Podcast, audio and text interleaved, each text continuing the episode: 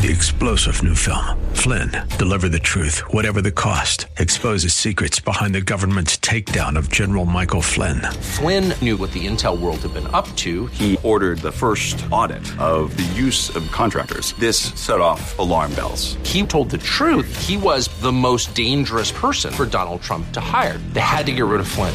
Flynn, deliver the truth, whatever the cost. Available now. Watch it today. Go to salemnow.com. Salemnow.com. This is Derek Buikema, pastor of Orland Park Christian Reformed Church, and I'm so glad that you've joined us today for Grounded and Growing in Christ here on AM 1160, Hope for Your Life. Each weekday at this time, we open God's Word, exploring how it changes us and brings us closer to Him. Right now, we are in a series of messages called Proverbs, A Beautiful Life, on the book of Proverbs, which is a book in the Bible that is full of wisdom, poetry, beauty, and instructs us on what the beautiful life is and how we can live it. To hear all of the messages in this series, please visit groundedandgrowingradio.com. And if you'd like to help provide financial support for this radio ministry, you can make a gift of any size at that same website, groundedandgrowingradio.com. If you're not already a part of a local church family, then I would like to invite you to visit us at Orland Park CRC this Sunday as we gather to worship the Lord and study His Word together. To find our service times and location information, just visit groundedandgrowingradio.com. And now, let's open God's Word to see what He has for us today. The Bible is an extraordinary book. It's immensely varied in its composition. Sometimes, if we are newer Christians or if we're not that familiar with the Bible, we can think that it is a list of policies or procedures, the Bible, as if the Bible were the tax code, creating a specific list of regulations. The U.S. tax code, I've been told, along with the IRS regulations, span thousands of pages, much longer than the Bible. And we imagine, we can imagine, if we're not all that familiar with how varied the Bible is, that the Bible itself is just a rules and procedures sort of manual. And as we work through it, we just get to know the procedures a little bit better and we can, I guess, file our taxes in accordance with it.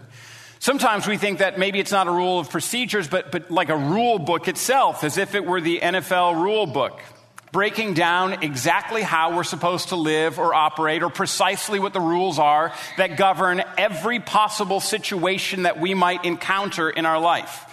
The NFL rule book itself is 245 pages.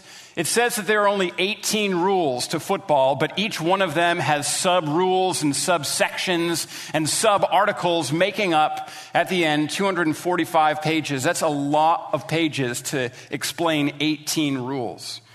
We can think that the Bible is the same sort of thing rule upon rule, regulation upon regulation. And if we study it, if we get to know it, we'll know exactly how we're supposed to live at each moment of our life.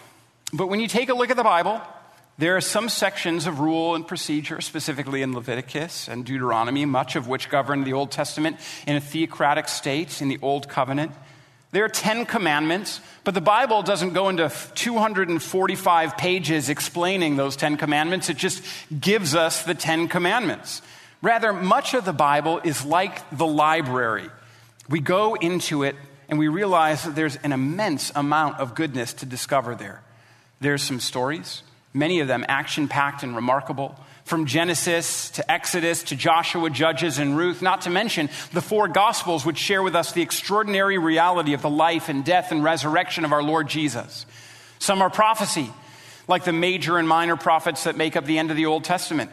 Some are letters to beloved friends in various churches. And as you read the New Testament letters, like 1st and 2nd Timothy, like Titus, Colossians, Ephesians, 1st and 2nd Corinthians, you might be struck at the amount of time that is devoted to personal expressions of love and care between Paul and those that he's writing to.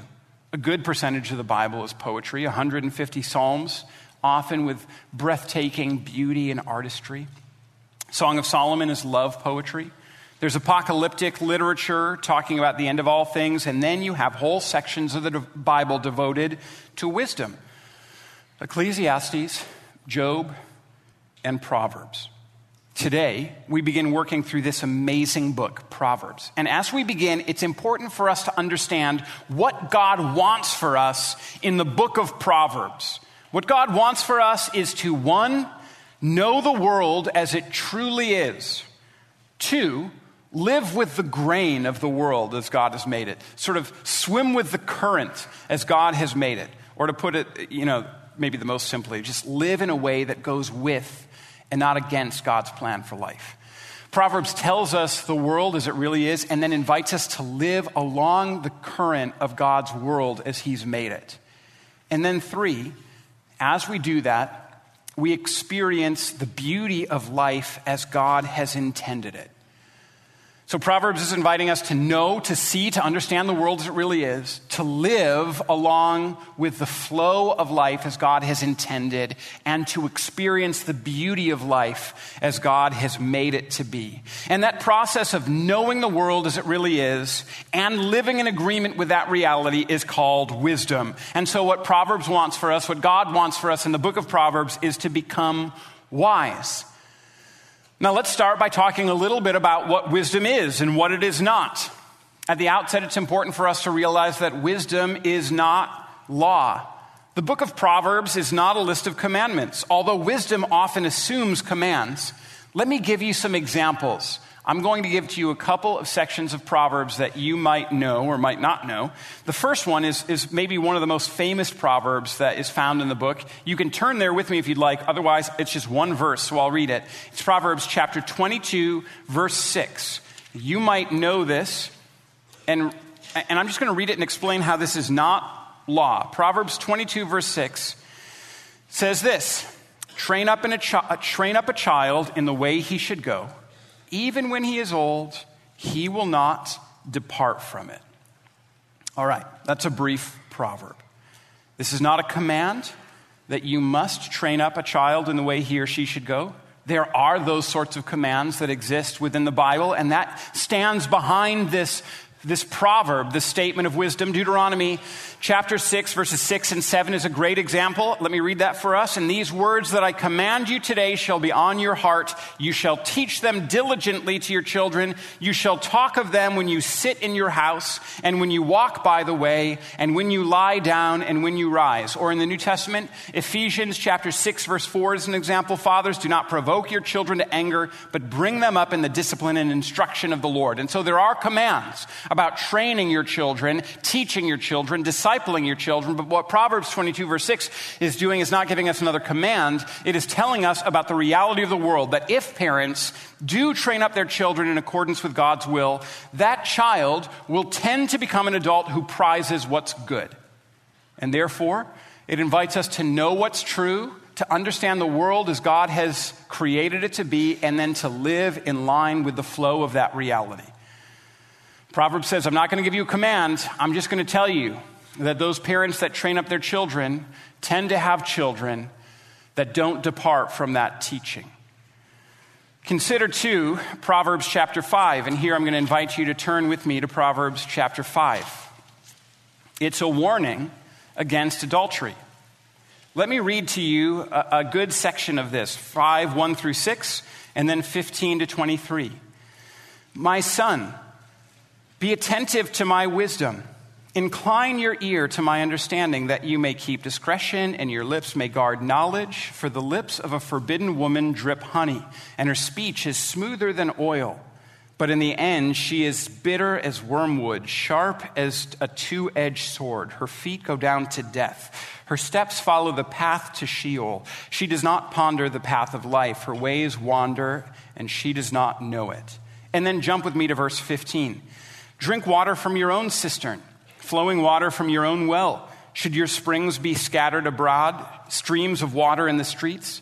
Let them be for yourself alone and not for strangers with you. Let your fountain be blessed and rejoice in the wife of your youth, a lovely deer, a graceful doe. Let her breasts fill you at all times with delight. Be intoxicated always in her love. Why should you be intoxicated, my son, with a forbidden woman and embrace the bosom of an adulteress? For a man's ways are before the eyes of the Lord, and he ponders all his paths. The iniquities of the wicked ensnare him. He's held fast in the cords of his sin. He dies for a lack of discipline, and because of his great folly, he's led astray. So, Proverbs chapter 5 is simply telling us what's true. It's letting us know that the way of adultery is one that may seem alluring, but it leads only to death. And that this is the way that the Lord has created the world.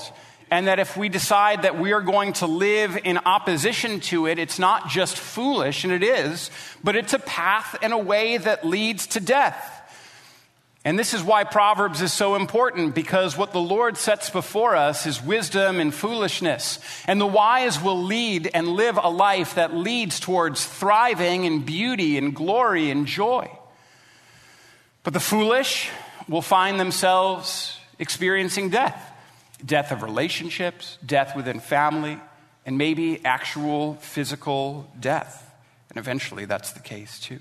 Chapter 5 here isn't really a command to say, hey, uh, this is the command. I mean, there already is the command, the seventh commandment, you shall not commit adultery. This is saying, hey, here's what happens if you disregard what God has given to you. You're buying for yourself death and destruction. And conversely, this proverb, this section of Proverbs, invites you into what's truly beautiful being captivated by your own spouse, taking genuine pleasure in the figure of your wife or your husband, being overwhelmed by how much you enjoy being with them in every sense. And here's the challenge for us the Bible doesn't control our lives with a set of restrictions or rules that govern every possible situation that you might experience from day to day. It doesn't give to you a command that governs every conceivable action that might happen in your life. Instead, your responsibility, if you are a Christian, is to be wise and to understand the way that the world works and to live in accordance with it. And to notice that God gives commands not because he is some sort of capricious being that just wants to say you need to do these sorts of things so that you might do it. He doesn't give commands because he's annoyed by your behavior and so he just adds more rules. No, he gives commands because to know them and to live in line with them is wise and leads to thriving and health and goodness. It also means that you and I have to do the hard work of understanding what the scripture says, understanding who God is, and then applying it to different situations. You and I have to know who God is and know what His Word says so that when we encounter a situation where there's not a specific command, we know how it is that we're called to live as Christians. Like, when should I speak and when should I be silent? When should I spank my child and when should I simply have a conversation? Which friends should I prioritize? Which relationships and connections should I really invest in? How is it that I should use my money? How much do I give to church or Christian causes? Over 10%. How much do I invest? How much do I use for enjoyment? How do I, how much do I give sort of personally to other people, family members or dear friends in a way to be personally generous? How do I divide all those sorts of things? Well, it takes wisdom. The Bible doesn't tell you exactly. It, it's based on wisdom. And it's your responsibility as a Christian to become wise and to live in line with God's nature and the way that He's designed the world to swim with the current. You've been listening to today's message from Pastor Derek Buikema. To learn more about Orland Park Christian Reformed Church, listen to past programs, and to give a gift to support our work preaching the Bible on AM 1160 Hope for Your Life, visit us today at groundedandgrowingradio.com. And while you're there, please sign up to download your free copy of the ebook, Answering Seven Hard Questions That Christians Ask. Again, that's groundedandgrowingradio.com. And now more from Pastor Derek in our series called Proverbs, A Beautiful Life, on the book of Proverbs, which is a book in the Bible that is full of wisdom, poetry, beauty, and instructs us on what the beautiful life is and how we can live it. To relate it to the two sections of Proverbs that we've just read, knowing that training up a child is a way to bring them into faithful adulthood, what does that mean for how you structure your life? How will you discipline? How will you engage in catechesis or discipleship? How is it that you'll spend time in family worship or devotion? How do you structure your life? What will your vacations look like? How do you prioritize church? What should instruction look like inside the home? Proverbs gives you the principle to grow in wisdom and to recognize that if you do the work of training up your child, it tends to be that they will continue in that way. Growing in wisdom will help you know how you take that principle and apply it as you live your life specifically. Or Proverbs 5 adultery is a way to death. So, knowing that, knowing the wisdom that we're given in Proverbs chapter 5, well, how do you walk on the path of life? What attitudes about your husband or your wife do you need to keep in check because you realize that they're destructive and they'll tear down? How can you begin speaking positively about your spouse in each situation that you find yourselves in? What are the practices that you need to put in place? What are the dates and time together that need to be put into your own schedule so that you can continue to be intoxicated with each other, to use the language of Proverbs chapter 5? How will you prioritize physical intimacy? What software might you need to put on your computer? What books do you need to stop reading or start reading? Because the way that you have been living has been creating dissatisfaction with your husband or your wife. Wisdom doesn't tell you all of those things that you need to do, but you, you become wise. And since there's not a specific law about what has to happen in each of those situations, you need to take the principle, become wise, so that you know how it's supposed to work out in your own life. So, wisdom is not law, it's also not a guarantee. Proverbs chapter 22, verse 6 is not a guarantee that if you invest a certain number of hours in religious instruction for your children, that they will own that when they grow old. It isn't a promise that if you send them to Christian school, or if you homeschool, or if you send them to public school and review the curriculum with them to instill a Christian worldview each day after school, that you are guaranteed to raise up a Christian son or daughter as they grow up into adulthood. You aren't promised that if you're faithful in family worship or devotion, consistent in discipline, perpetual in catechesis, that you're guaranteed a well adjusted Christian son or daughter. It's not a promise or a guarantee that this will be the case. It is a general pattern. It isn't saying that if you sufficiently keep your eye away from other people, you'll always have a fulfilling life of intimacy and romance with your husband or wife.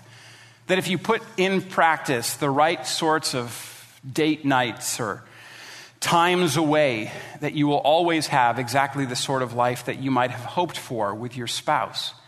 Instead, it's laying out for us wisdom, healthy patterns of behavior. Proverbs, then, lay out for us general principles that, while not guarantees, they lead us to live with the flow of God's word and therefore experience the beauty of it. The word that's translated Proverbs here in other parts of Scripture is sometimes translated skill. So, Proverbs, so wisdom, is skill for life. And so, knowing and hearing all of this, you and I should desire to become wise. You and I should want to become wise more than we want almost anything else except for Jesus, who is himself a personification of wisdom. 1 Corinthians chapter 1 verses 23 to 24 says, "But we preach Christ crucified, a stumbling block to Jews and folly to Gentiles, but to those who are called, both Jews and Greeks, Christ is the power of God and the wisdom of God." And so if you want wisdom, and you and I should, I have some good news for you. Today we begin a study on a book that will train us to be wise. And Proverbs chapter 1, verse 1 starts us on that path. It's a book written by Solomon. Proverbs chapter 1, verse 1 is the title of the book. The Proverbs of Solomon, son of David, king of Israel. The first verse, the title of the book, the Proverbs of Solomon, is something in itself that should give us hope. We're told that this is a master class from the greatest master of them all in wisdom, the man who was blessed with more wisdom than any other king, save the Lord Jesus. The king who, who had the Lord God appear to him in a dream and, and, and was offered riches and long life and instead asked for wisdom and God blessed him with it. The man who was so wise that people would come from far, far away they would make pilgrimages just so they could meet him and experience some of the wisdom that he would offer in his court. The king who is blessed with divine wisdom comes and says, I'm Solomon, son of David, and this is my masterclass. Since the Lord Jesus never wrote a book, there's no author in history that I would rather learn wisdom from. The guy who is known across the globe for it, I want to learn from him. And so, right away at the very beginning, there is hope for us. These are proverbs from the wisest person you could possibly learn wisdom from, so buckle up. This is a class you're going to want to take. And then, and then we're given the purpose of this book. And if you hope to become wise, then the statement of purpose in this book should cheer you as well to know wisdom and instruction, to understand words of insight, to receive instruction in wise dealing in righteousness, justice, and equity, to give prudence to the simple, knowledge and discretion to the youth. This book is to make you wise, to instruct you and give you words of insight, to make you wise with a godly wisdom, one that fills your life in every part with a way that is righteous, that's committed to justice, that pursues equity. It's something that makes you shrewd. That's what the prudence part is all about. This is something that can make you a shrewd person, aware in all of your dealings so that you might act and operate in a way that, that's the highest and best use of that particular situation. The words of this book are potent enough because they're the words of God Himself that they can make even a simple person become shrewd. It's for everyone. It's for the simple, it's for the wise, it's for the young, and it's for the old. And if you make it through this masterclass, and if you've paid attention, and if God has done his work in us by the Holy Spirit, we will grow in understanding.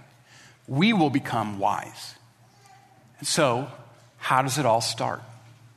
How does it all start? Well, the final verse of this opening section of the book tells us the first step. Verse 7 The fear of the Lord is the beginning of knowledge. Fools despise wisdom and instruction. That verse lays it out for us. It offers us the first step in this journey towards becoming wise, and it lays out for us that there are two possible paths. One is the path of the fool if you are the sort of person who despises wisdom and despises instruction, this book and you will not get along well together. If you find that you like to do things your own way and you don't like it when somebody tells you what it is that the, the way of the Lord is, you will find that, that this book is not one that you enjoy. It's fools that despise wisdom and instruction. And here, this book of Proverbs is a book that is full of wisdom and instruction. I just have to tell you today, I don't want that to be me. I don't want that to be me. I recognize how foolish I can be from time to time, how uh, there, there are definitely occasions where I hear words that, you know, in my heart of heart, I realize are good, but I don't want it at that particular moment. I despise it at a moment. And so if you're ever there, me too, dear brother, dear sister. We've all been there together. Each one of us, it's important to recognize in those moments where we're despising the Lord's instruction or his wisdom that we are being fools. I say that with a heart full of love. And as God is a God of love, laying that out for you this morning, it's important for us to recognize that if and when we find ourselves really bristling against the words of Proverbs, it's not God who's wrong, it's us demonstrating our own foolishness. And as God illuminates that, it's actually this gracious action so that we can come back to Him and be made wise in accordance with the way that He has given His world, made His world to be. But if you do hope to be wise, here's the first step the fear of the Lord. That's the first step to becoming wise. It's the first step to knowing. It's the first step to seeing the world as it really is. The first step to understanding fearing God. Now, what does that mean? Now, in the Bible, there are positive examples and negative examples of fearing God, of the fear of the Lord. Here's what the fear of the Lord is not the fear of the Lord is not the kind of fear that Adam and Eve experienced in the garden. They heard the Lord walking in the cool of the day after they had sinned. After they'd eaten of the tree that the Lord had told them not to eat of, they were afraid of God and they ran from him and they hid from him. That's not the kind of fear of the Lord that's being described here. The kind of fear that has to do with punishment. First John tells us that perfect love casts out all fear because fear has to do with punishment. And so the kind of fear of God that's being described here is not this, not this guilt-ridden terror to be in the presence of God and a desire to flee from him. That's not the kind of fear of God that leads to wisdom.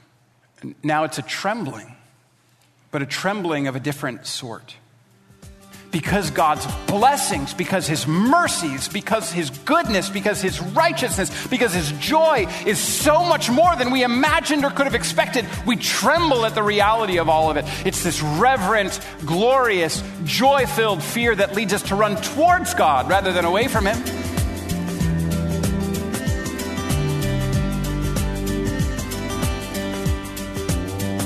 You've been listening to today's message from Pastor Derek Buikema to learn more about Orland Park Christian Reformed Church, listen to past programs, and to give a gift to support our work preaching the Bible on AM 1160 Hope for Your Life, visit us today at groundedandgrowingradio.com. And while you're there, please sign up to download your free copy of the ebook Answering Seven Hard Questions That Christians Ask. Again, that's groundedandgrowingradio.com. This is Pastor Derek Buikema, and on behalf of Orland Park Christian Reformed Church, we want to thank you for your support and partnership in proclaiming the gospel here on AM 1160 Hope for Your Life. If you're looking for a local church to call home, Orland Park Christian Reformed Church welcomes you to worship with us this Sunday. You can find all the details online at groundedandgrowingradio.com. Thanks again for joining us, and until next time, may God bless you. Three star general Michael J. Flynn, head of the Pentagon Intelligence Agency, knew all the government's dirty secrets. He was one of the most respected generals in the military. Flynn knew what the intel world had been up to, he understood its funding. He ordered the first audit of the use of contractors. This set off alarm bells. The explosive new documentary, Flynn, Deliver the Truth, Whatever the Cost, and covers the facts behind this scandal. Flynn told the truth. He was the most dangerous person for Donald Trump to hire. I find out the worst enemy that I'm going to face in my life is right here in America. They took my assessment and they wanted me to change it. And I was like, I'm not changing it. They had to get rid of Flynn with in depth interviews, archival footage, and never before seen personal records of the man behind the headlines. I just felt like I was drowning. Flynn, deliver the truth, whatever the cost. Available now. Watch it today. Go to salemnow.com. Salemnow.com.